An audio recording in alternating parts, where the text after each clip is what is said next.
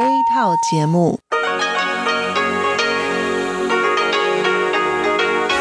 ที่นี่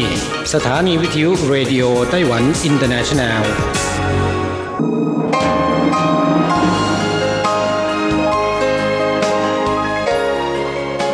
กลับมาฟังขณะนี้ท่านกำลังอยู่กับรายการภาคภาษาไทยเรดิโอไต้หวันอินเตอร์เนชันแนลหรือ RTI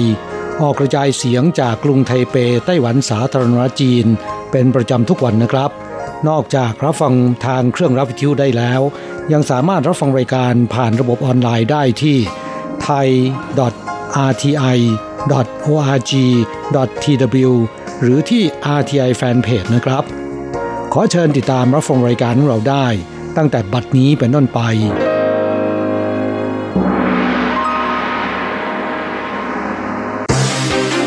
ลำดับแรก ขอเชิญติดตามรับฟัง ข่าวประจำวัน สวัสดีครับ คุณผู้ฟังที่เคารพ ข่าววันศุกร์ที่ 2 ตุลาคม พุทธศักราช 2563 รายงานโดยผมแสงชัย กิตติภูมิวงหัวข้อข่าวที่สำคัญมีดังนี้ วุฒิสมาชิกสหรัฐส่งหนังสือเรียกร้องเปิดการเจรจาสองฝ่าย ไต้หวันสหรัฐ ไต้หวันแบ่งปันความสำเร็จป้องกันโรคให้แก่ไอร์แลนด์ ผ่านการประชุมวิดีโอ เน้นรัฐบาลมีความโปร่งใส อุตสาหกรรมเซมิคอนดักเตอร์ของไต้หวันมูลค่าอันดับสองของโลก มีห่วงโซ่การผลิตที่สมบูรณ์ ต่อไปเป็นรายละเอียดของข่าวครับ เครื่องบินของจีนรบกวนไต้หวันแม้ในวันไหว้พระจันทร์ กองบัญชาการฐานอากาศของไต้หวันเปิดเผย วันที่1ตุลาคม ซึ่งเป็นวันไหว้พระจันทร์ เครื่องบินลำเลียงหนึ่งลำ และเครื่องบินต่อต้านเรือดำน้ำ8ลำ ของจีน รุกล้ำเขตต้องแสดงตน ADIZ ทางฝั่งตะวันตกเฉียงใต้ในช่องแคบไต้หวัน กองทัพอากาศได้ส่งเครื่องบินขึ้นสกัด และส่งกระจายเสียงเพื่อขับไล่ และทำการติดตามด้วยระบบป้องกันขีปนาวุธ นับเป็นครั้งที่ 9 ที่เครื่องบินจีน รบกวนไต้หวันในช่วง 2 สัปดาห์กองทัพไต้หวันแถลงว่า ก่อนหน้านี้เครื่องบินของจีนรบกวนไต้หวันรวม 48 ลำ ตั้งแต่วันที่ 16 ถึง 29 กันยายน ข้าต่อไปครับ วุฒิสมาชิก 50 คน ซึ่งมีจำนวนเกินกว่าครึ่งหนึ่งของสมาชิกวุฒิสภาสหรัฐ ส่งหนังสือถึงโรเบิร์ต ไลไทเซอร์ ผู้แทนการค้าสหรัฐ เรียกร้องเปิดการเจรจาข้อตกลงการค้าสองฝ่าย หรือว่า BTA ระหว่างไต้หวันกับสหรัฐ แกนนำกลุ่มมิตรไต้หวันในวุฒิสภาของสหรัฐคือเจมส์อินโฮฟประธานคณะกรรมาธิการทหาร โรเบิร์ต เมเนนเดซ กรรมาธิการกิจการต่างประเทศ และจิมริชประธานคณะกรรมาธิการกิจการต่างประเทศ ร่วมกับวุฒิสมาชิกอีก 47 คน ส่งหนังสือถึงโรเบิร์ตไลต์ไฮเซอร์ในวันที่ 1 ตุลาคม ระบุว่าไต้หวันเป็นพันธมิตรสำคัญในอินโดแปซิฟิก มีความสัมพันธ์ทางเศรษฐกิจและความมั่นคงที่ยาวนานกับสหรัฐ เรียกร้องอย่างแรงกล้า ให้เปิดการเจรจาการค้าสองฝ่าย ไต้หวันสหรัฐโดยเร็ว ในหนังสือระบุด้วยว่า ไต้หวันเป็นคู่ค้าใหญ่อันดับ 11 ของสหรัฐ การลงนามข้อตกลงการค้าสองฝ่าย จะเพิ่มโอกาสงานให้แก่สหรัฐ 28,000 ตำแหน่ง ไต้หวันแบ่งปันความสำเร็จป้องกันโรคให้แก่ไอแลนด์ผ่านการประชุมวิดีโอ เน้นว่ารัฐบาลมีความโปร่งใส ถังฟงหรือออเดียถังรัฐมนตรีประจำสภาบริหารของไต้หวัน ได้รับเชิญเข้าร่วมประชุมประจำปี สมาพันธ์อุตสาหกรรมก่อสร้างไอแลนด์ แบ่งปันประสบการณ์การป้องกันโรคของไต้หวัน เน้นว่าความสำเร็จการป้องกันโรคจะต้องมีข้อมูลโปร่งใส และประชาชนให้ความร่วมมือถังฟงบรรยายในหัวข้อ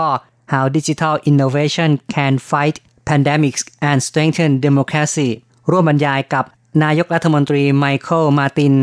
และดาราห์โอเบรียน รัฐมนตรีการเคหะของไอร์แลนด์ โดยอีแวนยาทิส เป็นพิธีกรแนะนำถังฟงเปรียบเสมือนรัฐมนตรีดิจิทัลของไต้หวันทางฟงได้พูดถึงภาวะการเมือง เศรษฐกิจสังคมไต้หวันในปัจจุบัน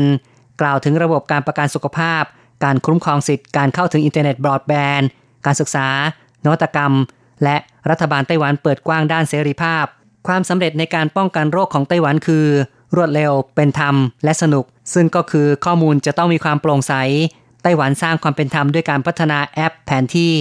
สำหรับการหาซื้อหน้ากากอนามัย และจัดการกับข่าวปลอมด้วยอารมณ์ขัน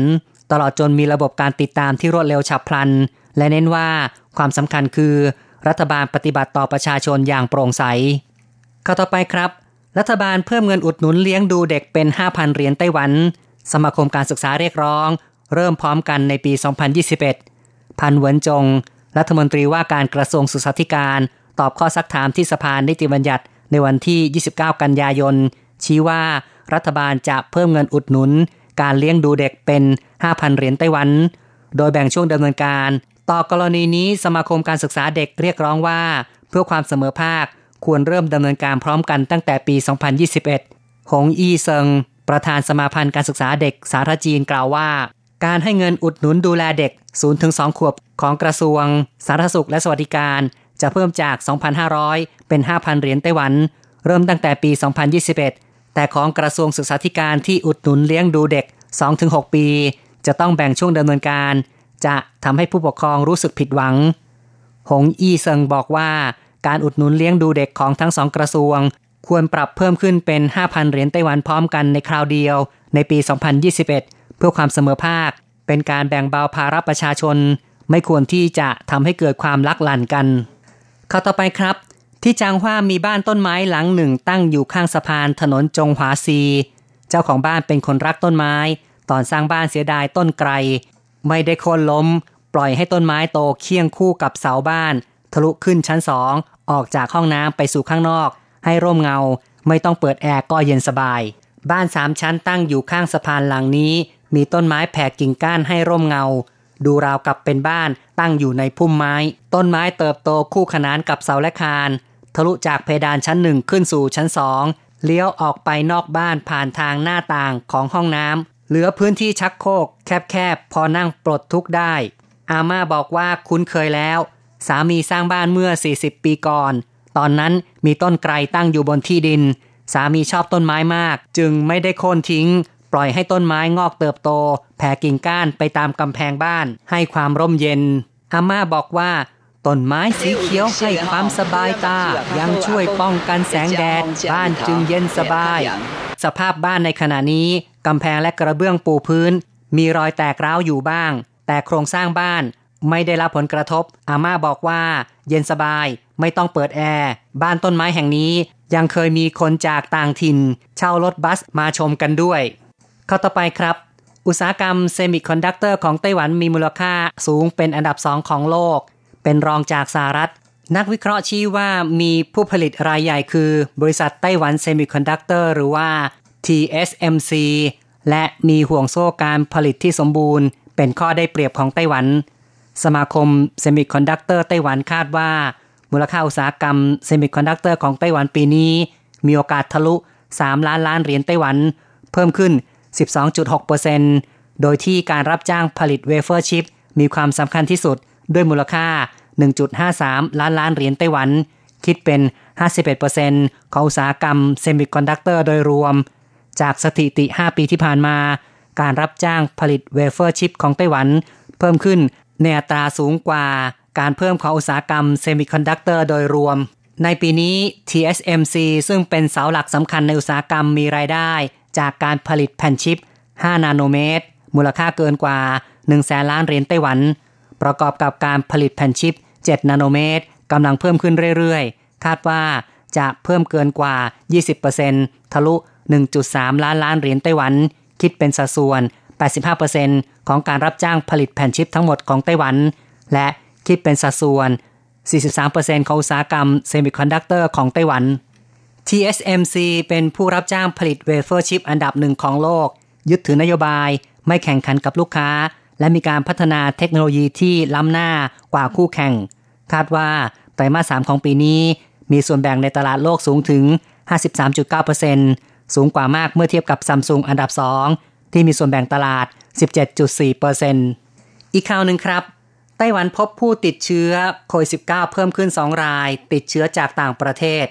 กรมควบคุมโรคของไต้หวันแถลงในตอนบ่าย วันที่ 2 ตุลาคม พบผู้ติดเชื้อโควิด -19 เพิ่มขึ้น 2 ราย เป็นชาย ชาวไต้หวัน เดินทางมาจากสหรัฐและญี่ปุ่น จนถึงขณะนี้ไต้หวันมีผู้ติดเชื้อสะสม 517 รายแล้ว คุณผู้ฟังครับ ข่าวจาก RTI ในส่วนของข่าวไต้หวันจบลงแล้วครับ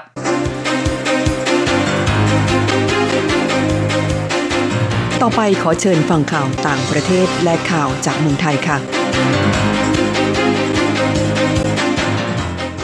สวัสดีค่ะ คุณผู้ฟัง RTI ที่เคารพทุกท่านขอต้อนรับเข้าสู่ช่วงของข่าวต่างประเทศและข่าวประเทศไทยกับดิฉันมณพรชัยวุฒิมีรายละเอียดของข่าวที่น่าสนใจดังนี้สถานการณ์โควิด -19 ทำนักเรียนญี่ปุ่นเกือบ 3 ใน 4 เกิดภาวะเครียด ศูนย์สุขภาพและการพัฒนาเด็กแห่งชาติของญี่ปุ่นนะคะ สอบถามเด็ก 981 คน อายุระหว่าง 7-17 ปี และผู้ใหญ่ 5,791 คน ที่มีบุตรหลานอายุไม่เกิน 17 ปี ระหว่างวันที่ 15 มิถุนายน ถึง 26 กรกฎาคมที่ผ่านมา เพื่อประเมินผลนะคะว่าผลกระทบจากการแพร่ระบาดของโควิด -19 เนี่ยมีต่อเด็กหรือไม่ พบว่าเด็กประถมมัธยมต้นและมัธยมปลายร้อยละ72 บอกว่า การนึกถึงโรคโควิด -19 ทำให้รู้สึกแย่หรือเสียสมาธิ ผู้ตอบร้อยละ9 เผยว่าบางครั้งมีการทำร้ายตัวเอง ใช้ความรุนแรงกับคนในครอบครัวหรือสัตว์เลี้ยง ผู้ตอบร้อยละ 32 ไม่อยากให้ผู้อื่นรู้ว่าตนเองหรือคนในครอบครัวติดเชื้อ ผู้ตอบร้อยละ 47 เชื่อว่าคนส่วนใหญ่อยากเก็บเรื่องนี้ไว้เป็นความลับ ขณะที่ร้อยละ 22 จะไม่เล่นหรือใกล้ชิดกับคนที่ติดเชื้อแม้ว่าหายแล้วก็ตาม กุมารแพทย์และนักวิจัยของศูนย์นะคะแนะนำผู้ปกครองเปิดโอกาสให้บุตรหลาน ได้แสดงความรู้สึกอย่างอิสระมากกว่าตำหนิหรือใช้ความรุนแรงที่เด็กกังวลใจ เพราะเป็นความรู้สึกที่มาจากความเครียดความเข้าใจของผู้ปกครองจึงเป็นยาลดความเครียดที่ดีที่สุดสำหรับเด็ก ซึ่งจากข้อมูลล่าสุดนะคะ ของสำนักข่าวเกียวโดนิวระบุว่า ตอนนี้ญี่ปุ่นมีผู้ป่วยโควิด -19 สะสม 81,790 คน และมีผู้เสียชีวิตแล้ว 1,532 คนสายการบินของญี่ปุ่นจะใช้คำเป็นกลางทางเพศในการต้อนรับผู้โดยสาร จแปนอ l ไลหรือ JAL สายการบินแห่งชาติของญี่ปุ่น จะเริ่มใช้คำทักทายและประกาศที่มีความเป็นกลางทางเพศ ตั้งแต่วันที่ 1 ตุลาคมนี้เป็นต้นไป โฆษก JAL เผยว่าตั้งแต่เดือนตุลาคมนี้เป็นต้นไป บริษัทจะไม่ใช้คำที่อ้างอิงจากเพศสองเพศ อย่างคำว่าสุภาพสตรีและสุภาพบุรุษ แต่จะทักทายด้วยคำที่แสดงความเป็นกลางทางเพศ เช่น อรุณสวัสดิ์สวัสดียามเย็น ปกติแล้วคำประกาศในภาษาญี่ปุ่นจะมีความเป็นกลางทางเพศอยู่แล้ว แต่ในภาษาอื่นยังอ้างอิงจากเพศอยู่ JAL จึงตัดสินใจนะคะเปลี่ยนให้ครอบคลุมทุกภาษาที่ใช้ ปีที่แล้ว JAL ได้ทดลองเปิดเที่ยวบินเช่าเหมาลำสำหรับผู้โดยสารที่เป็นคู่รักเพศเดียวกันและครอบครัว และได้เปลี่ยนระเบียบเรื่องเบี้ยเลี้ยง และก็ส่วนลดสำหรับคู่สมรสและครอบครัวนะคะ ให้ครอบคลุมคู่รักเพศเดียวกัน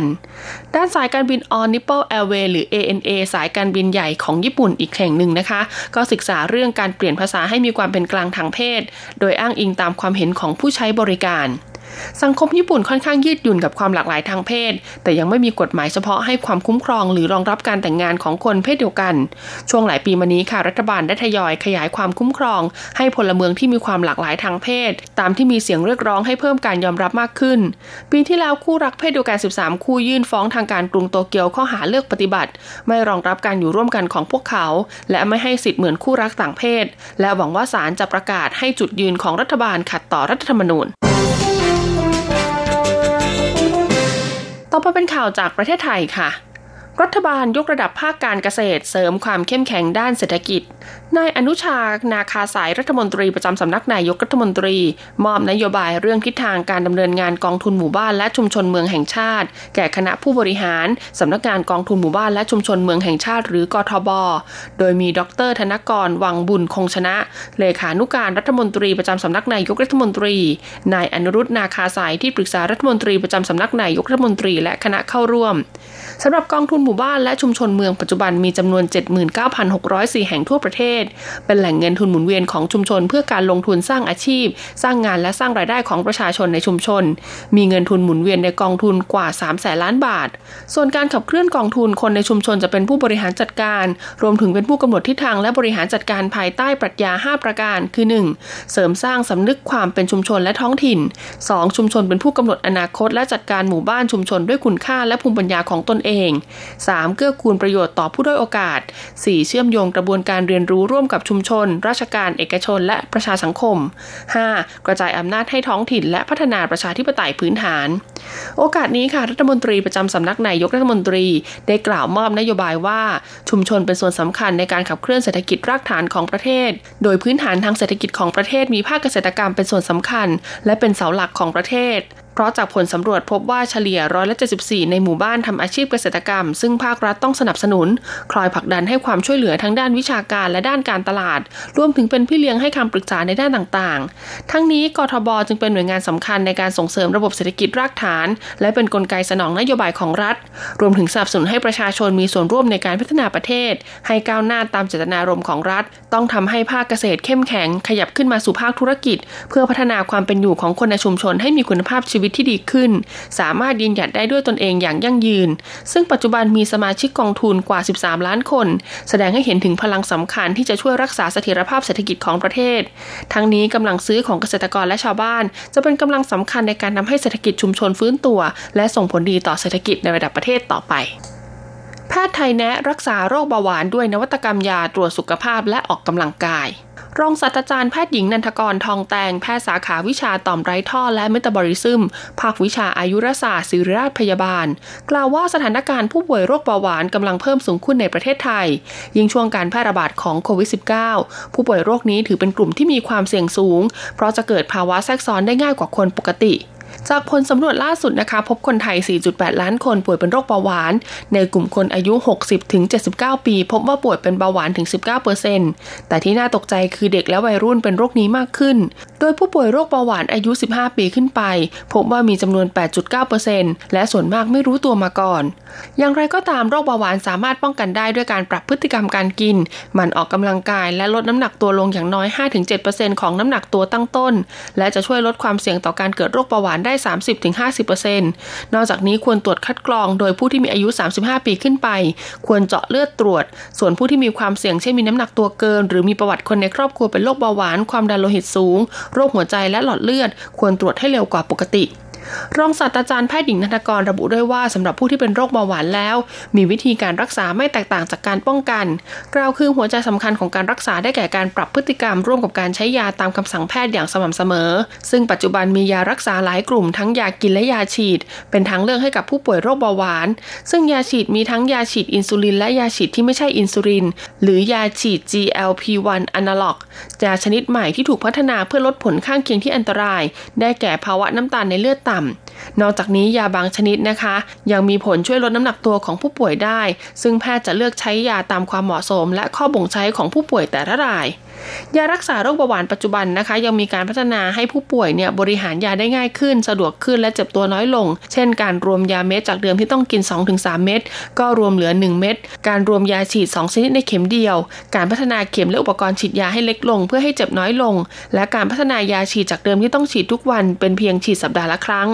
นอกจากนี้ยังมีเทคโนโลยีใหม่ ๆ เข้ามาช่วย เช่น เครื่องติดตามระดับน้ำตาลของผู้ป่วยแบบเรียลไทม์ติดตั้งบริเวณท้องหรือต้นแขน โดยเครื่องจะทำการตรวจวัดระดับน้ำตาลโดยอัตโนมัติทุก ๆ 5 นาที แสดงผลให้ทราบทันทีทางหน้าจอ ผู้ป่วยและญาติสามารถทราบระดับน้ำตาลของตนเองได้ โดยไม่ต้องเจาะเลือดที่ปลายนิ้ว ช่วยป้องกันการเกิดภาวะน้ำตาลในเลือดต่ำ และช่วยให้แพทย์ปรับยาง่ายขึ้น ปัจจุบันค่ะยังมีแอปพลิเคชันช่วยคำนวณปริมาณคาร์โบไฮเดรตหรือแคลอรี่ในอาหารแต่ละจาน เพื่อควบคุมการกินให้เหมาะสมกับภาวะผู้ป่วย รวมถึงอุปกรณ์ติดตามการออกกำลังกาย เช่นเครื่องนับก้าวการเผาผลาญพลังงานของร่างกายเป็นต้นแม้เทคโนโลยีจะก้าวไกลและมียาดีแค่ไหน แต่ก็ต้องควบคุมพฤติกรรมการกินไปพร้อมกันด้วย ที่สำคัญคือต้องหมั่นสำรวจตัวเอง และรีบมาตรวจคัดกรองโรคแต่เนิ่นๆ อย่าปล่อยไปจนโรคเบาหวานลุกลามจนเกิดภาวะแทรกซ้อนเพราะจะเป็นอันตรายได้ทททกระตุ้นการท่องเที่ยว ภูเก็ตทำแพ็กเกจทัวร์งานถือศีลกินผัก นางนภัสสรค้าขายผู้อำนวยการการท่องเที่ยวแห่งประเทศไทยสำนักงานภูเก็ต เปิดเผยถึงแนวโน้มการท่องเที่ยวจังหวัดภูเก็ตช่วงปลายปีพุทธศักราช 2563 ว่า ขณะนี้นักท่องเที่ยวไทยเดินทางเข้าภูเก็ตค่อนข้างมาก เท่าที่สังเกตช่วงวันหยุดยาวติดกันหลายวันตามที่รัฐบาลประกาศ และวันหยุดสุดสัปดาห์รวมทั้งวันธรรมดา สถานที่ท่องเที่ยวและร้านอาหารในตัวเมืองจะเต็มไปด้วยนักท่องเที่ยวไทย ต้องขอบคุณพี่น้องคนไทยทั่วประเทศที่อยากจะมาเที่ยวภูเก็ต และขอบคุณเพจสังคมออนไลน์ ที่ได้ประชาสัมพันธ์เรื่องราวความประทับใจดีๆของภูเก็ตไม่ว่าจะเป็นเมืองเก่า จุดเช็คอินใหม่ๆ ร้านอาหารอร่อยและกิจกรรมต่างๆสำหรับช่วงปลายปีนี้จังหวัดภูเก็ตจะมีการจัดงานประเพณีถือศีลกินผัก ระหว่างวันที่ 17 ถึง 25 ตุลาคม ซึ่งทททได้หาลือกับหลายภาคส่วนไม่ว่าจะเป็นสมาคมธุรกิจการท่องเที่ยวจังหวัดภูเก็ต หอการค้าสายการบินทำแพ็กเกจร่วมกันเพื่อดึงดูดการท่องเที่ยวในประเทศ เริ่มต้นจากกรุงเทพบินมาภูเก็ตในราคาพิเศษ จัดทัวร์ไหว้พระเก้าศาลเจ้า เพื่อเป็นอภินันทนาการสำหรับผู้ที่เดินทางในแพ็กเกจนี้ นอกจากนี้จะสร้างบรรยากาศทั้งเกาะภูเก็ตให้เป็นบรรยากาศของงานกินผัก คือจะทำริ้วธงตั้งแต่เริ่มเข้าประตูเมืองที่ด่านท่าฉัตรไชย ยาวต่อเนื่องไปตามถนนเทพกระษัตรี ผ่านตัวเมืองภูเก็ตแล้วไปสิ้นสุดที่ศาลเจ้าสะพานหิน และก่อนสิ้นสุดการจัดงานนะคะ ก็จะเชิญชวนดาราสายบุญบุคคลที่มีชื่อเสียงมากินผัก ประชาสัมพันธ์ให้พี่น้องคนไทยได้มาร่วมทำบุญกับชาวภูเก็ต เพื่อความเป็นสิริมงคล คุณผู้ฟังคะเนื่องจากเป็นวันหยุดยาวเทศกาลไหว้พระจันทร์ตลาดแลกเปลี่ยนเงินตาต่างประเทศในไต้หวันจึงหยุดทำการ คุณผู้ฟังสามารถอ้างอิงอัตราแลกเปลี่ยนเงินตาต่างประเทศได้ จากวันที่ 30 กันยายนพุทธศักราช 2563 ค่ะ จบการรายงานข่าวต่อไปขอเชิญท่านรับฟังรายการอื่นๆที่น่าสนใจจากทางสถานี สวัสดีค่ะ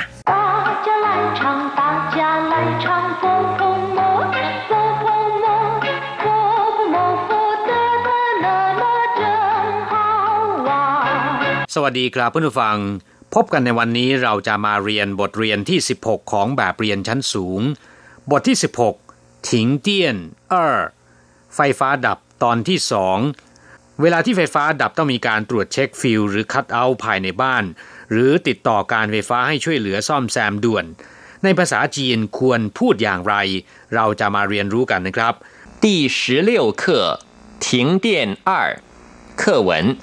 哎呀怎么停水了？因为停电，马达不能抽水，所以也停水了。是不是咱们家保险丝烧断了？你检查过了吗？早就检查过了，不是咱们家的问题。这一区的每一家都跟咱们一样。那得赶紧跟电力公司联络，请他们派人修理才行。第十六课停电二บทที่สิบหกไฟฟ้าดับตอนที่สอง สองสามีภรรยาขณะที่อยู่ในบ้าน ผู้เป็นภรรยากำลังล้างถ้วยชามอยู่ในโรงครัว ทันใดนั้นน้ำก๊อกที่ไหลอย่างต่อเนื่องก็หยุดไหล ผู้เป็นภรรยาจึงร้องขึ้นด้วยความประหลาดใจ แกมโมโหนิดๆว่าไอ้ยาจะมาทิ้งสวยละ ตายจริงทำไมน้ำไม่ไหลซะแล้วไอ้ยาเป็นคำอุทานที่แสดงถึงความประหลาดใจ แกมโมโหนิดหน่อยทำนองเดียวกับคำอุทานในภาษาไทย ตายจริงหรือตายแล้วอะไรทำนองนี้จะมาทิ้งสวยละทำไมน้ำหยุดไหลซะแล้วทิ้งสวยละน้ำหยุดไหลซะแล้ว ผู้เป็นสามีขานรับว่า因为停电马达不能抽水所以也停水了เพราะว่าไฟฟ้าดับมอเตอร์ไม่สามารถปั๊มน้ำดังนั้นน้ำจึงหยุดไหล因为停电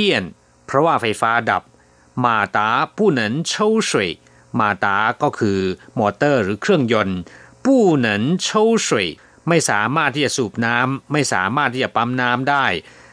所以也停水了เพราะฉะนั้นน้ำก็หยุดไหลด้วย所以ก็คือเพราะฉะนั้น也停水了น้ำก็หยุดตามไปด้วยภรรยาถามขึ้นอีกว่า是不是咱们家保险丝烧断了你检查过了吗ฟิลบ้านเราขาดหรือเปล่า คุณตรวจดูแล้วหรือยัง是不是แปลว่าหรือยัง หรือเปล่าจ้าเหมือนจะแปลว่าบ้านเราจ้าเหมือนแปลว่าเราจ้าเหมือนจะก็คือบ้านเรา保险丝ก็คือฟิล烧断了ขาดจะแล้ว是不是咱们家保险丝烧断了ฟิลบ้านเราขาดหรือเปล่า你检查过了吗คุณตรวจดูแล้วหรือยังเจียนฉาก็คือตรวจสามีตอบว่า 早就检查过了不是咱们家的问题这一区的每一家都跟咱们一样ตรวจดูตั้งแต่แรกแล้ว ไม่ใช่ปัญหาบ้านเราหรอก แถวนี้ทุกบ้านเหมือนเราหมด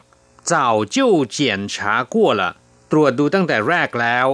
不是咱们家的问题ไม่ใช่เป็นปัญหาบ้านเราหรอก这一区的每一家ทุกบ้านในแถวนี้ทุกบ้านในเขตนี้ 都跟咱们一样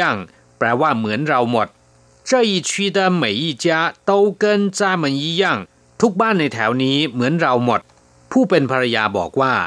那得赶紧跟电力公司联络请他们派人修理才行ถ้าเช่นนั้นต้องรีบติดต่อการไฟฟ้า ขอให้เขาส่งคนมาซ่อมแซม那得赶紧ถ้าเช่นนั้นต้องรีบเร่งหรือถ้าเช่นนั้นต้องเร็วๆ 跟电力公司联络ติดต่อกับการไฟฟ้า电力公司ก็คือบริษัทที่ผลิตกระแสไฟฟ้า หรือการไฟฟ้าเหรียญล่วก็คือติดต่อ 请他们派人修理才行ขอให้พวกเขาซึ่งก็คือขอให้การไฟฟ้า派人修理才行จัดส่งคนมาซ่อมแซม修理ก็คือซ่อมแซม ครับผู้ฟังหลังจากทราบความหมายของคำสนทนาในบทนี้ไปแล้วนะครับ ต่อไปขอให้พลิกไปที่หน้า 68 เราจะไปเรียนรู้คำศัพท์ใหม่ ๆ ในบทเรียนนี้กัน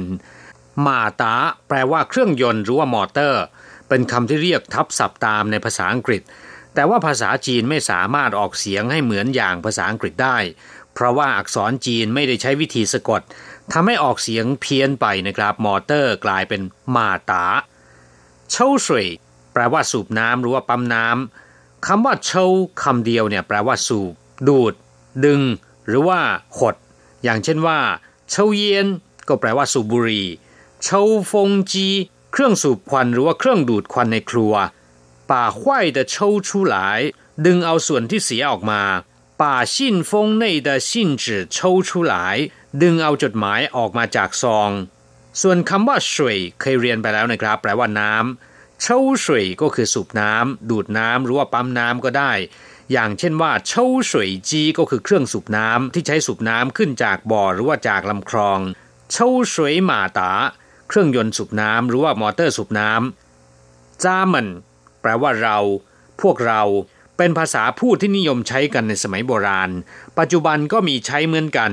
ส่วนใหญ่จะใช้เป็นสรรพนามแทนผู้พูดและเพื่อนฝูงที่ค่อนข้างจะสนิทนะครับ อย่างเช่นว่า 咱們明天見 เพื่อนทั้งหลายเราจะพบกันใหม่ในวันพรุ่งนี้咱們走 พวกเราไปกันเถิดศัพท์คำที่สี่เป๋าเฉียนซื้อแปลว่าฟิลเป็นอุปกรณ์ตัวหนึ่งที่เชื่อมต่อเป็นอนุกรมระหว่างสายส่งไฟฟ้ากับระบบไฟฟ้าภายในบ้าน ฟิวส์ทำจากตะกั่วนะครับ มีจุดหลอมละลายในอุณหภูมิที่ไม่สูงมากนัก เมื่อกระแสไฟฟ้าภายในบ้านเกิดการลัดวงจร ซึ่งจะเกิดความร้อนขึ้นมา เส้นตะกัวหรือว่าฟิวก็จะขาดนะครับทำให้หลีกเลี่ยงเกิดไฟไหม้ได้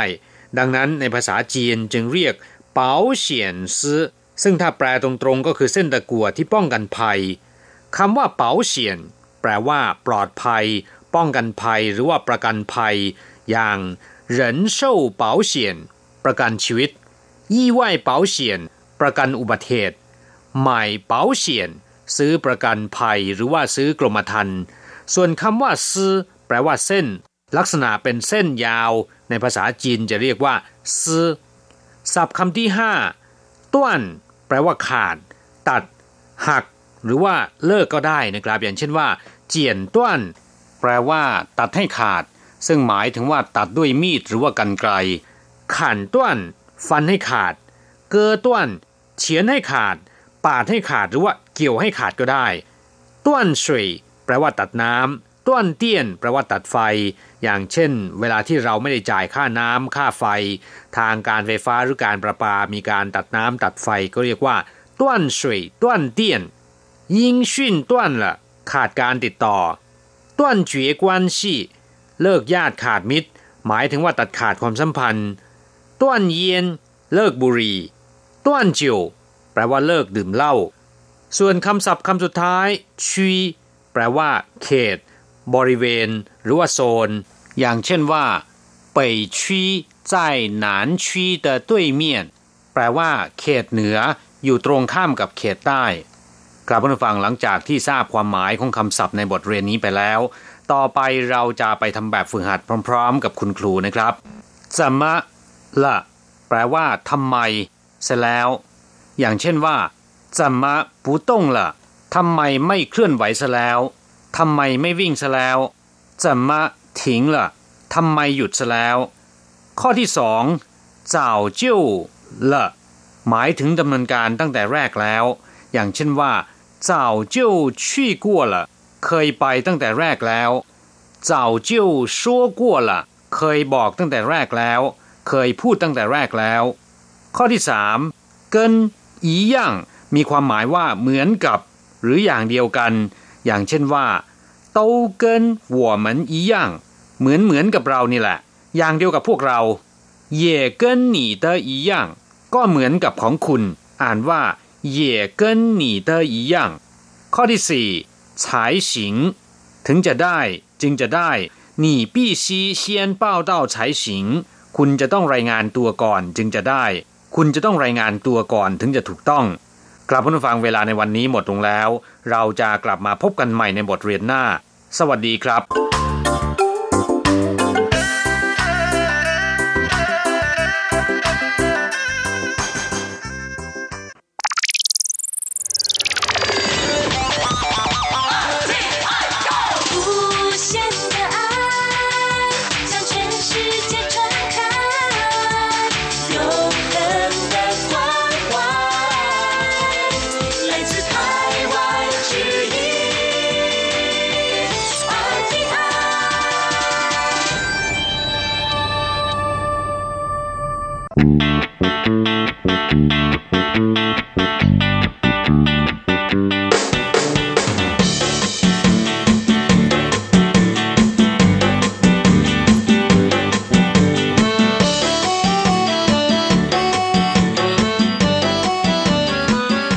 ผู้ฟังขณะนี้ท่านกำลังอยู่กับรายการภาคภาษาไทย RTI เอเชียสัมพันธ์นะครับ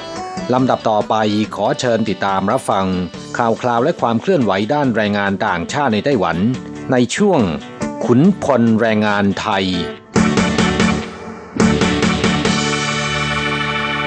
现在进行台湾地区有关外籍移工的新闻。新冠疫情爆发，今年二月起，各国管制逐渐加严。劳动部最新统计显示，截至八月底，在台湾工作的移工人数跌破七十万人，是自两年来最少。 ครับผู้ฟังช่วงนี้มาฟังข่าวคราวด้านแรงงานต่างชาติในไต้หวันกันนะครับ ข่าวแรกมาดูยอดจำนวนแรงงานต่างชาติได้รับผลกระทบจากสถานการณ์โควิดนะครับ และก็การเดินทางมีอุปสรรคทำให้ร่วงตกลงต่ำกว่า 7 0 0 0 0 0 คน เป็นตัวเลขต่ำสุดในรอบ 2 ปีนะครับ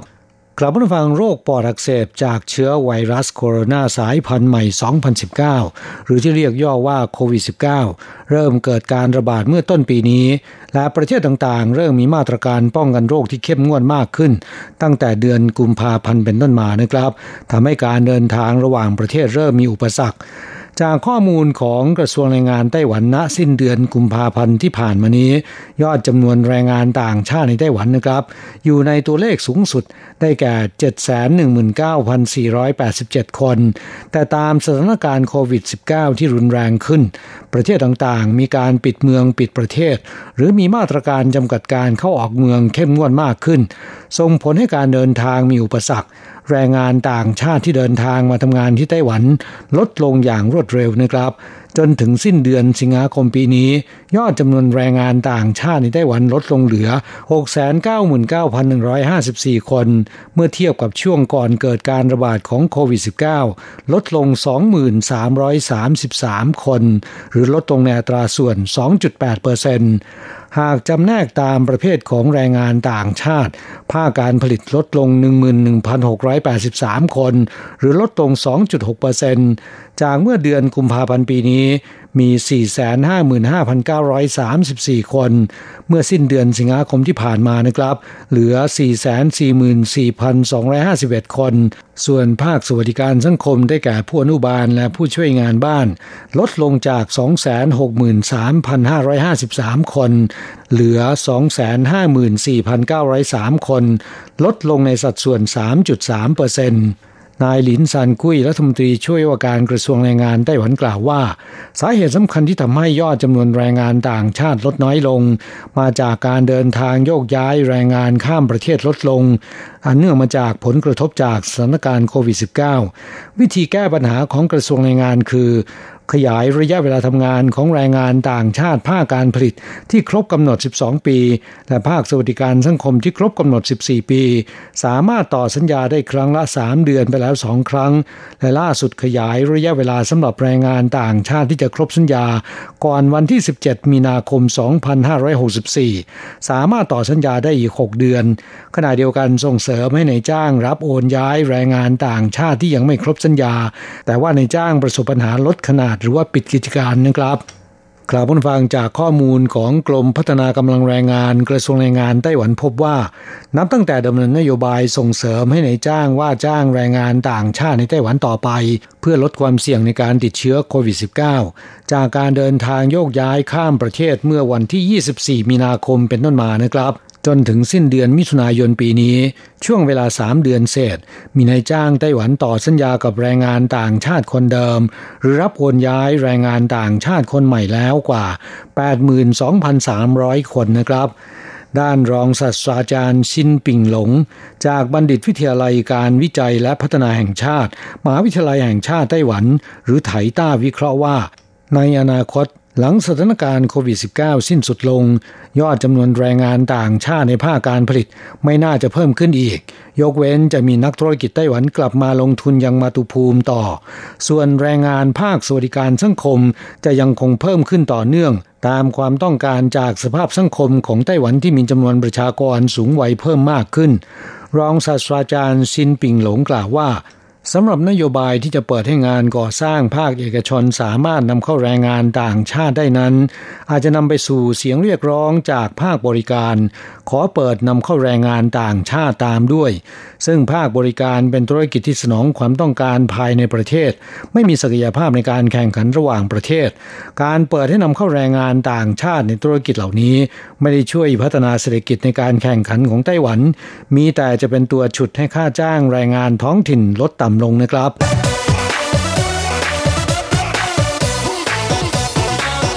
ต่อไปมาฟังข่าวคราวการส่งกลับแรงงานเวียดนามผิดกฎหมาย เนื่องจากล้นสถานกักกัน นอกจากล็อกกุญแจมือเป็นคู่คู่แล้วนะครับ แรงงานเวียดนามผิดกฎหมาย 289 คน ต้องใช้ตำรวจคุมเข้มถึง 500 นายนะครับครับผู้ฟังหลังเกิดการระบาดของโรคโควิด -19 เวียดนามมีการปิดประเทศตั้งแต่เดือนมีนาคมเป็นต้นมานะครับทำให้ไม่สามารถส่งกลับแรงงานเวียดนามผิดกฎหมายตามปกติได้ สถานกักกันทุกแห่งอยู่ในสภาพเต็ม เพราะแรงงานเวียดนามผิดกฎหมายที่ถูกตรวจพบ มีแต่เข้าไม่มีการระบายออกสำนักงานตรวจคนเข้าเมืองไต้หวันต้องประสานเจรจากับรัฐบาลเวียดนาม จัดส่งเที่ยวบินพิเศษของสายการบินเวียดนามแอร์ไลน์ลำเลียงแรงงานเวียดนามผิดกฎหมายจำนวน 289 คน เดินทางกลับบ้านเมื่อวันที่ 21 กันยายนที่ผ่านมานี้นะครับ แรงงานเวียดนามผิดกฎหมายเหล่านี้ คัดเลือกจากผู้ที่อยู่นานสุด จากสถานกักกันทั่วไต้หวัน ดังนั้นเจ้าหน้าที่ตำรวจตรวจคนเข้าเมืองประจำเขตพื้นที่ต่างๆ ต้องวุ่นวายแต่เช้า เพื่อขนลำเลียงแรงงานผิดกฎหมายเหล่านี้จากเมืองต่างๆ ไปยังท่าอากาศยานนานาชาติเทาหยวนและเนื่องจากแรงงานเวียดนาม มีกิติศัพท์เรื่องลือด้านความเชี่ยวชาญและกล้าหาญในการหลบหนี ปกติการจัดส่งแรงงานเวียดนามผิดกฎหมายกลับประเทศ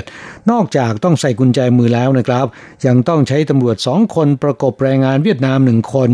ดังนั้นเมื่อเช้าวันที่ 21 กันยายนที่ผ่านมานะครับ ที่สนามบินเถาหยวนจึงคึกคักมาก นอกจากแรงงานเวียดนาม 289 คนถูกใส่กุญแจมือเป็นคู่คู่แล้ว ยังมีตำรวจนอกเครื่องแบบประกบถึง 500 นาย แรงงานเวียดนามแต่ละคนต้องสวมชุดป้องกันโรค แว่นป้องกันโควิด หน้ากากอนามัย ถุงมือยางแล้วก็ปลอกรองเท้าครบชุด แรงงานเวียดนามเหล่านี้ต่างมีสีหน้าเบิกบานและดีใจที่จะได้กลับบ้าน หลังอยู่ในศาลกักกันมาเป็นเวลาหลายเดือนนะครับ ก่อนขึ้นเครื่องยังโบกมืออำลา และขอบคุณตำรวจไต้หวันที่มาส่งถึงสะพานเทียบเครื่องบิน ต่างเชิญชวนตำรวจไต้หวันหาเวลาว่างไปเที่ยวเวียดนามกันนะครับ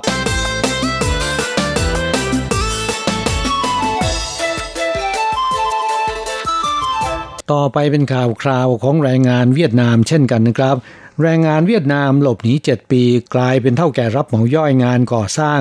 ขับรถรับส่งลูกจ้างคนบ้านเดียวกันถูกจับนะครับ นายโดแรงงานเวียดนามผิดกฎหมาย หลบหนีจากในจ้างไปรับจ้างทำงานตามใช้งานก่อสร้างอาคารบ้านเป็นเวลา 7 ปีนะครับ จนพัฒนาตัวเองกลายมาเป็นผู้รับเหมารายย่อย ปกติจะตระเวนหาคนบ้านเดียวกันไปทำงานก่อสร้างกับตนอย่างผิดกฎหมาย และทุกวันจะขับรถตู้รับส่งลูกจ้างคนบ้านเดียวกันไปใช้งานก่อสร้าง และเนื่องจากพูดภาษาจีนได้อย่างคล่องแคล่ว ไม่ค่อยติดสำเนียงเวียดนาม ถูกตำรวจจับอ้างเป็นผู้ตั้งถิ่นฐานใหม่ และโอนสัญชาติเป็นพลเมืองไต้หวันแล้ว แต่ดันบอกเลขบัตรประชาชนที่ขึ้นต้นด้วยเลขสองซึ่งเป็นเลขบัตรประชาชนของเพศหญิงนะครับ ถูกจับพร้อมลูกน้องรวมเจ็ดคน นอกจากถูกจับฐานเป็นแรงงานผิดกฎหมายแล้วนะครับ ยังถูกตั้งข้อหาทำงานอย่างผิดกฎหมาย และขับรถโดยไม่มีใบขับขี่ด้วยสำนักงงานตรวจคนเข้าเมืองประจำนครไทยนานได้รับแจ้งข้อมูลจากพลเมืองดีว่า มีแรงงานเวียดนามผิดกฎหมาย เป็นผู้รับเหมาย่อยในใช้งานก่อสร้างอาคารที่อยู่อาศัยรายหนึ่ง ขับรถตระเวนหาแรงงานคนบ้านเดียวกันไปทั่ว เพื่อมาเป็นลูกจ้างทำงานก่อสร้างให้กับตน และทุกวันจะขับรถตู้รับส่งลูกจ้างคนบ้านเดียวกัน ตำรวจจึงติดตามตรวจสอบอยู่หลายวัน จนรู้เวลารับส่งแล้วก็เส้นทางรถที่แน่นอนแล้วช่วยโอกาสที่นายโดกำลังจะขับรถส่งลูกจ้างคนบ้านเดียวกันจำนวนหกคนไปยังไซงาน ตำรวจเรียกให้ลงจากรถ แรกๆนายโดยืนยันกับตำรวจว่าตนเป็นผู้ตั้งถิ่นฐานใหม่ มีภรรยาเป็นชาวไต้หวัน และได้โอนสัญชาติเป็นพลเมืองไต้หวันเรียบร้อยแล้ว แต่ลืมพกบัตรประชาชนติดตัวมาด้วยตำรวจถามเลขบัตรประจำตัวประชาชน นายโดท่องทันที โดยขึ้นต้นด้วยเลขสองแต่หารู้ไม่ว่าเลขบัตรประชาชนไต้หวันเลขตัวแรกเนี่ยหมายถึงเพศ ถ้าเป็นผู้ชายจะขึ้นต้นด้วยเลขหนึ่ง หากขึ้นต้นเป็นเลขสองจะเป็นเพศหญิง ตำรวจรู้ทันทีว่าโกหก จึงจับนายโดพร้อมด้วยลูกน้องในรถตู้อีกหกคน กลับไปยังโรงพัก หลังสแกนลายนิ้วมือแล้วพบว่านายโดเป็นแรงงานผิดกฎหมายดีๆ นี่เอง หาเป็นผู้ตั้งถิ่นฐานใหม่ไม่ นอกจากนี้นะครับแรงงานเวียดนามอีกหกคน ล้วนแล้วแต่เป็นแรงงานผิดกฎหมาย นายโดรับสารภาพว่าตนเดินทางมาทำงานที่ไต้หวันแต่หลบหนีกลายเป็นแรงงานผิดกฎหมายเมื่อเจ็ดปีที่แล้ว โดยรับจ้างทำงานตามไซงานก่อสร้าง รู้จักผู้รับเหมางานก่อสร้าง และมีแฟนเป็นสาวเวียดนามที่มาแต่งงานกับคนไต้หวัน ได้บัตรประชาชนแล้วอย่า เลขบัตรประชาชนดังกล่าวเป็นของแฟน และเมื่อเดือนมีนาคมปีนี้ แต่อาศัยชื่อของแฟนตั้งบริษัทรับเหมาย่อยงานก่อสร้างทั่วไป และในยามว่างก็จะขับรถไปตามที่ต่างๆ เพื่อหาคนบ้านเดียวกันมาทำงานด้วยกัน นายโดรับว่าตนนอกจากเป็นเท่าแก่ผู้รับเหมาย่อยแล้วนะครับ ยังทำหน้าที่เป็นหัวหน้าคุมงานก่อสร้างที่ตนรับเหมา และเป็นโชเฟอร์รับส่งลูกจ้างคนบ้านเดียวกันด้วยตำรวจได้ส่งคนงานเวียดนามทั้ง 7 คน ไปยังสถานกักกันรอการส่งกลับประเทศ โดยนายโดโดนค่าปรับฐานทำงานอย่างผิดกฎหมาย 30,000ถึง150,000 เหรียญ นอกจากนี้ยังถูกปรับอีก 6,000 เหรียญไต้หวัน ฐานขับรถโดยไม่มีใบอนุญาตขับขี่รถยนต์นะครับ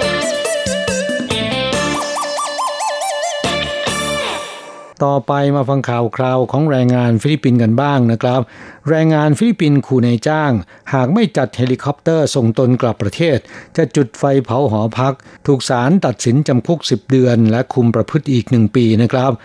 ครับผู้ฟังแรงงานที่ป่วยเป็นโรคจิตเภท ซึ่งมีอาการของโรคที่มีความผิดปกติของความคิด หรือที่เรียกกันโดยทั่วไปว่าโรคประสาทหลอนนะครับ ไม่ได้มีเฉพาะแรงงานไทยเท่านั้น แรงงานชาติอื่นก็มีเช่นกัน อย่างนายแอนเนลแรงงานฟิลิปปินส์เคยป่วยเป็นโรคจิตเภท หรือโรคประสาทหลอนมาก่อน ต้องทานยาเป็นประจำอาการดีขึ้น จึงเดินทางมาทำงานที่นครไถหนาน แต่ไม่ได้ทานยาเป็นประจำ ส่งผลให้อาการกำเริบนะครับ โดยคุยกับเพื่อนร่วมงานว่าตนเป็นผู้มีอิทธิฤทธิ์และทรงพลังจิต เอามือจุ่มในน้ำสามารถทำให้น้ำเดือดได้ เพ่งสายตาไปยังวัตถุใดสามารถให้บินหรือว่าเคลื่อนที่ได้ ดังนั้นตนเป็นผู้วิเศษจึงต้องได้รับการปฏิบัติที่ดีกว่าแรงงานคนอื่น ขณะเดียวกันหากเพื่อนฝูงพูดคุยกัน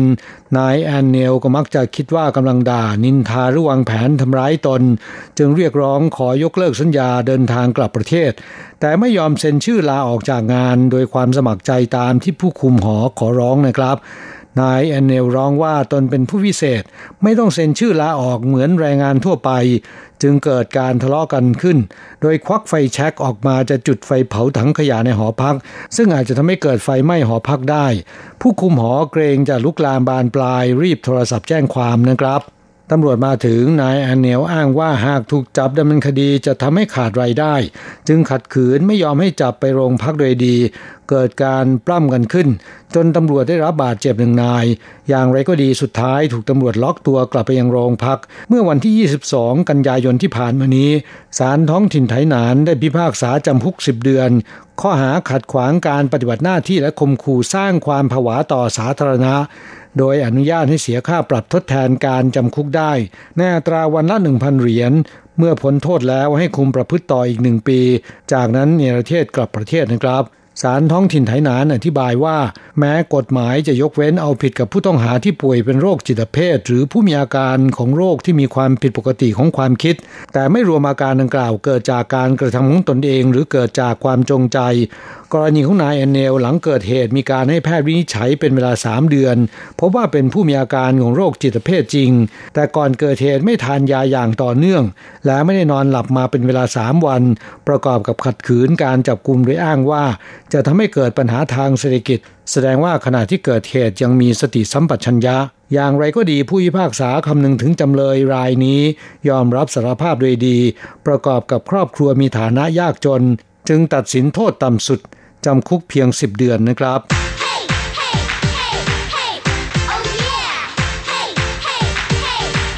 อยากรู้ไหมไต้หวันมีอะไรดี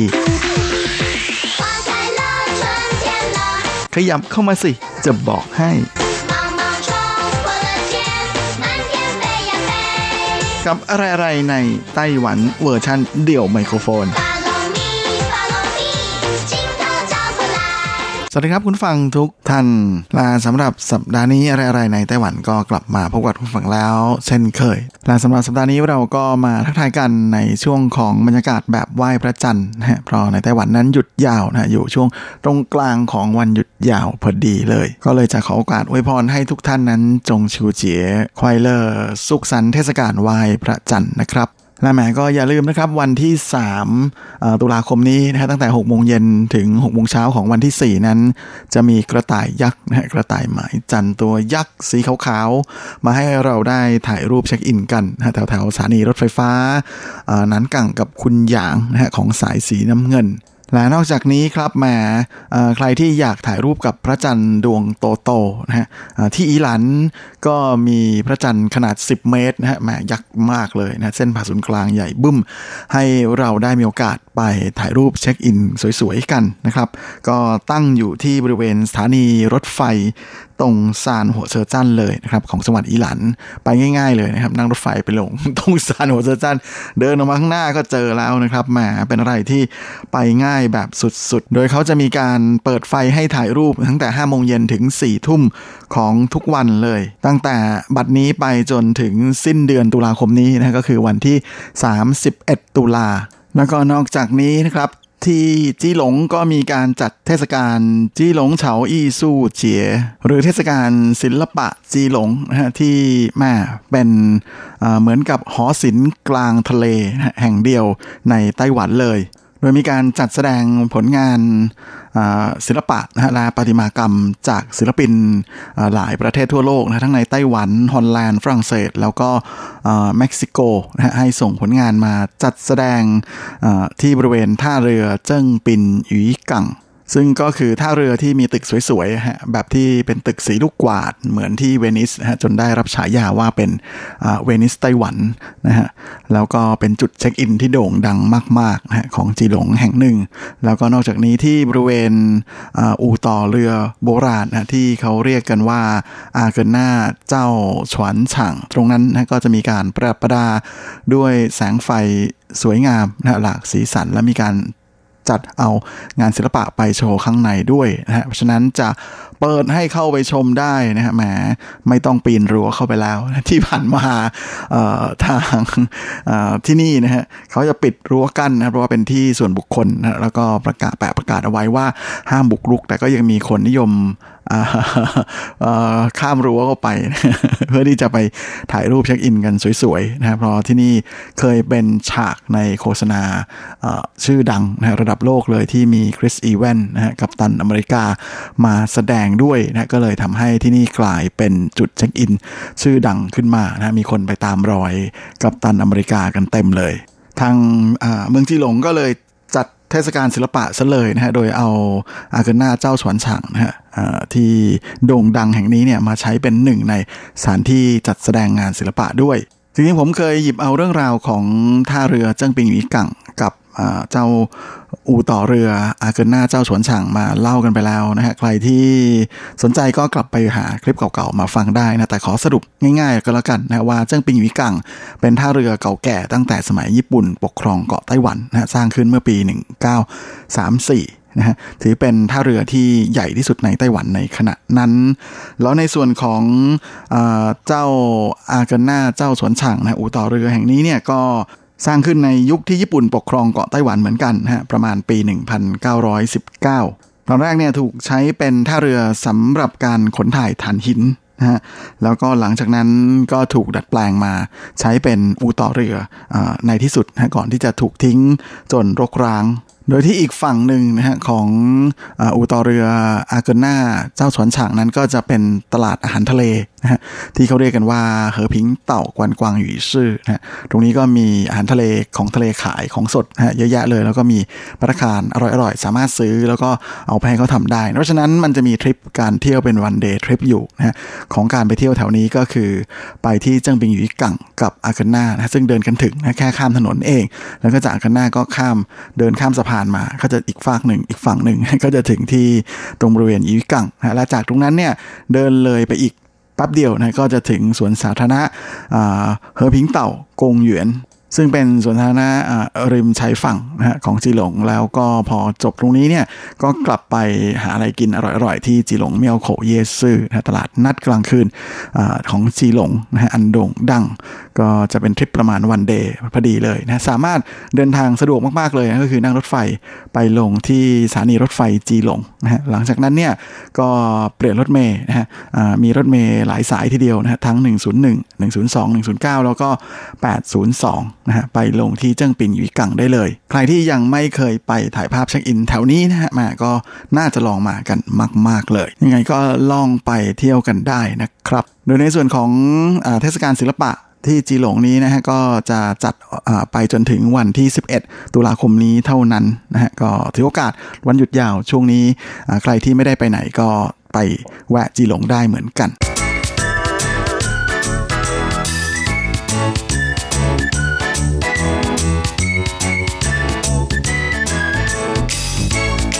และสำหรับในช่วงของวันหยุดยาวเดือนตุลาคมนั้นไม่ได้มีแค่ช่วงของวันไหว้พระจันทร์ช่วงนี้นะฮะอาทิตย์หน้าก็คือช่วงวันชาติของสาธารณจีนนั้น ก็จะมีวันหยุดยาวอีกช่วงหนึ่งนะก็คือวันที่ 9 10 และ 11 ตุลาคมนะฮะซึ่งปีนี้โฟกัสอของการท่องเที่ยวนะก็จะอยู่ที่ไทหนาน เพราะว่าจะมีการยิงพลุฉลองวันชาติที่ตรงนั้นนะฮะซึ่งแน่นอนนะก่อนหน้านี้ ก็มีบริษัทเรือสำราญนะก็ได้ออกแคมเปญท่องเที่ยวพิเศษนะฮะพาไปชมพลุที่ไทยนาดนะฮะซึ่งก็ปรากฏว่าได้รับกระแสตอบรับจากแหมผู้คนเยอะทีเดียวนะฮะทริปเรือนั้น เต็มทั้งลำในเวลาอันรวดเร็วเลยทีเดียวนะฮะซึ่งก็ทำให้ทางเรือสำราญนั้นเขาก็ประกาศว่าจะมีทริปอื่นๆ ออกมาใครที่สนใจนะฮะก็ลองไปเสิร์ชหากันดูได้นะครับ แล้วก็นอกจากนี้นะครับมาในส่วนของการไปไทยนานนั้นก็เลยเป็นจุดท่องเที่ยวที่ฮิตมาก ๆเลยนะโดยเฉพาะปีนี้เป็นปีที่ผู้คนไปเที่ยวต่างประเทศกันไม่ได้ นะก็เที่ยวในประเทศกันเยอะนะร้านหนึ่งในสถานที่ยอดฮิตนะฮะในเกาะไต้หวันเนี่ยนอกจากทางฝากของฮวาเหลียนนะฮะแล้วก็ไถตรงรวมไปถึงอีหลานแล้วเนี่ยที่ไถหนานนะก็เป็นอีกจุดท่องเที่ยวฮิตแห่งหนึ่งนะเพราะว่าที่นี่ถือเป็นเมืองหลวงเก่าแก่ของเกาะไต้หวันนะครับ ก็เลยทำให้ที่นี่นั้นมีบรรยากาศ ของวันเก่าๆนะค่อนข้างจะเยอะทีเดียวนะก็มีโบราณสถานทั้งในแบบของอจีนโบราณนะเช่นตึกซื่อขันโหลนะแล้วก็ศาลเจ้าเก่าแก่สารพัดศาลเจ้าเลยนะตั้งแต่ในส่วนของศาลเจ้ามาจูนะหรือว่าหวนหูเมี่ยวอะไรประมาณอย่างนั้นนะและแน่นอนนะมี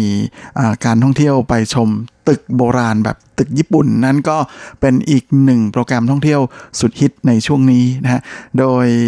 ก็ไม่น่าเชื่อทีเดียวนะฮะว่าจะกลายมาเป็นกระแสนิยมขึ้นมาเพราะว่าคนไม่มีโอกาสได้ไปเที่ยวต่างประเทศไม่ได้ไปญี่ปุ่นมาดูตึกเก่าๆในแบบญี่ปุ่นก็ไปกันเยอะนะและที่ไทยนานนี่มีอยู่เยอะทีเดียวนะฮะหลายแห่งแบบไม่น่าเชื่อทีเดียวนะฮะและหนึ่งในที่ คนที่นิยมจุดที่คนนิยมไปกันมากที่สุดนั่นก็คือที่สถานีรถไฟไทนานนะซึ่งสร้างขึ้นมาเป็นทรงอาคารทรงญี่ปุ่นตะวันตกนะก็คืออจะมีความเป็นตะวันตกแต่เป็นตะวันตกแบบญี่ปุ่นนะครับ แล้วก็ ที่บริเวณใกล้เคียงนั้นก็ยังมีไทนานเหวินฮวาช่องอี้ฉันเย่หยวนชีก็ประมาณสวนวัฒนธรรมและความคิดสร้างสรรค์นะฮะซึ่งก็จะตั้งอยู่ใกล้ๆกับสถานีรถไฟไทนานเลยนะฮะเดินแค่ประมาณ 1 นาทีเท่านั้นเอง โดยสมัยก่อนในสมัยที่ญี่ปุ่นปกครองไต้หวันนั้นที่นี่ถูกใช้เป็นอาคารของสำนักงานสมสามิตรประจำเขตไทนาน จากนั้นเดินไปอีกประมาณ 10 กว่านาทีนะฮะกิโลกว่าๆเนี่ยก็จะถึงเยวนไทนานกงห้วยถังนะซึ่งก็เหมือนกับเป็นสโมสรของเหล่าไฮโซไทนานในสมัยก่อนนะฮะสร้างขึ้นตั้งแต่ปี 1911 มาอายุเท่ากับสาธารณจีนพอดีเลยนะเป็นปีเดียวกับที่มีการก่อตั้งสาธารณจีนขึ้นมา จากนั้นเดินไปอีกประมาณ 4 นาทีนะก็จะไปถึงร้านอาหารเก่าแก่ที่มีชื่อว่าอิงเลี่ยวหลี่ ปัจจุบันไม่ได้ขายอาหารแล้วนะฮะกลายเป็นโบราณสถานให้คนไปดูนะฮะโดยที่นี่นั้นสร้างขึ้นในแบบของอาคารทรงญี่ปุ่นเลย ในสมัยก่อนนั้นถือว่าเป็นร้านอาหารระดับพรีเมียมนะฮะในเมืองไทนานในช่วงที่ญี่ปุ่นปกครองเกาะไต้หวันเลย และที่นี้ก็เลยกลายเป็นสถานที่นัดพบปะสังสรรค์นะของเหล่าไฮโซไฮซอทั้งหลายด้วย จากนั้นเดินต่ออีกประมาณ 3 นาทีนะก็จะถึงเยวนไทหนันโจทิงนะซึ่งแต่ก่อนนั้นก็จะกลายเป็นที่ว่าการอของ จังหวัดไทหนานในสมัยนั้นนะฮะซึ่งปัจจุบันนี้ก็เรียกว่าไต้หวันเหวินเสวยกวนนะฮะหรือหอวัฒนธรรมไต้หวัน สร้างขึ้นตั้งแต่ปี 1916นะฮะจึงถือเป็นอีกหนึ่งสถาบันสถาปัตยกรรมเก่าแก่นะฮะซึ่งก็เป็นสถาปัตยกรรมในรูปแบบของญี่ปุ่นตะวันตกและจากตรงนี้เดินไปประมาณ 3 นาทีนะก็จะถึงห้างสรรพสินค้าเก่าแก่อันโด่งดังในเขต ตัวเมืองไทหนานนะนั่นก็คือหลินไปหัวซึ่งก็เปิดให้บริการนะตั้งแต่ปี 1932 และเป็นห้างสรรพสินค้าแห่งที่2นะของเกาะไต้หวันเลยทีเดียว ซึ่งตอนที่เปิดให้บริการนั้นก็ถือเป็นอาคารที่สูงที่สุดในไทหนานด้วย ปัจจุบันนี้ก็เปิดให้เข้าไปด้านในได้แล้วนะฮะหลังจากที่มีการปิดบุรณะมาพักใหญ่นะโดยเริ่มเปิดให้เข้าไปเดินดูได้ตั้งแต่ปี 2014 เป็นต้นมา หลังจากนั้นจากห้างหลินไปหัวตรงนี้เนี่ยเดินไปอีกประมาณ 4 นาทีนะครับ ก็จะถึงเหวียนซานหลินซิวโซนะหรืออดีตสำนักงงานป่าไม้ในสมัยก่อนปัจจุบันนั้นเป็นหอรำลึกนะฮะของเย่ชือเทา นักเขียนชื่อดัง โดยอาคารแห่งนี้สร้างขึ้นตั้งแต่ปี 1925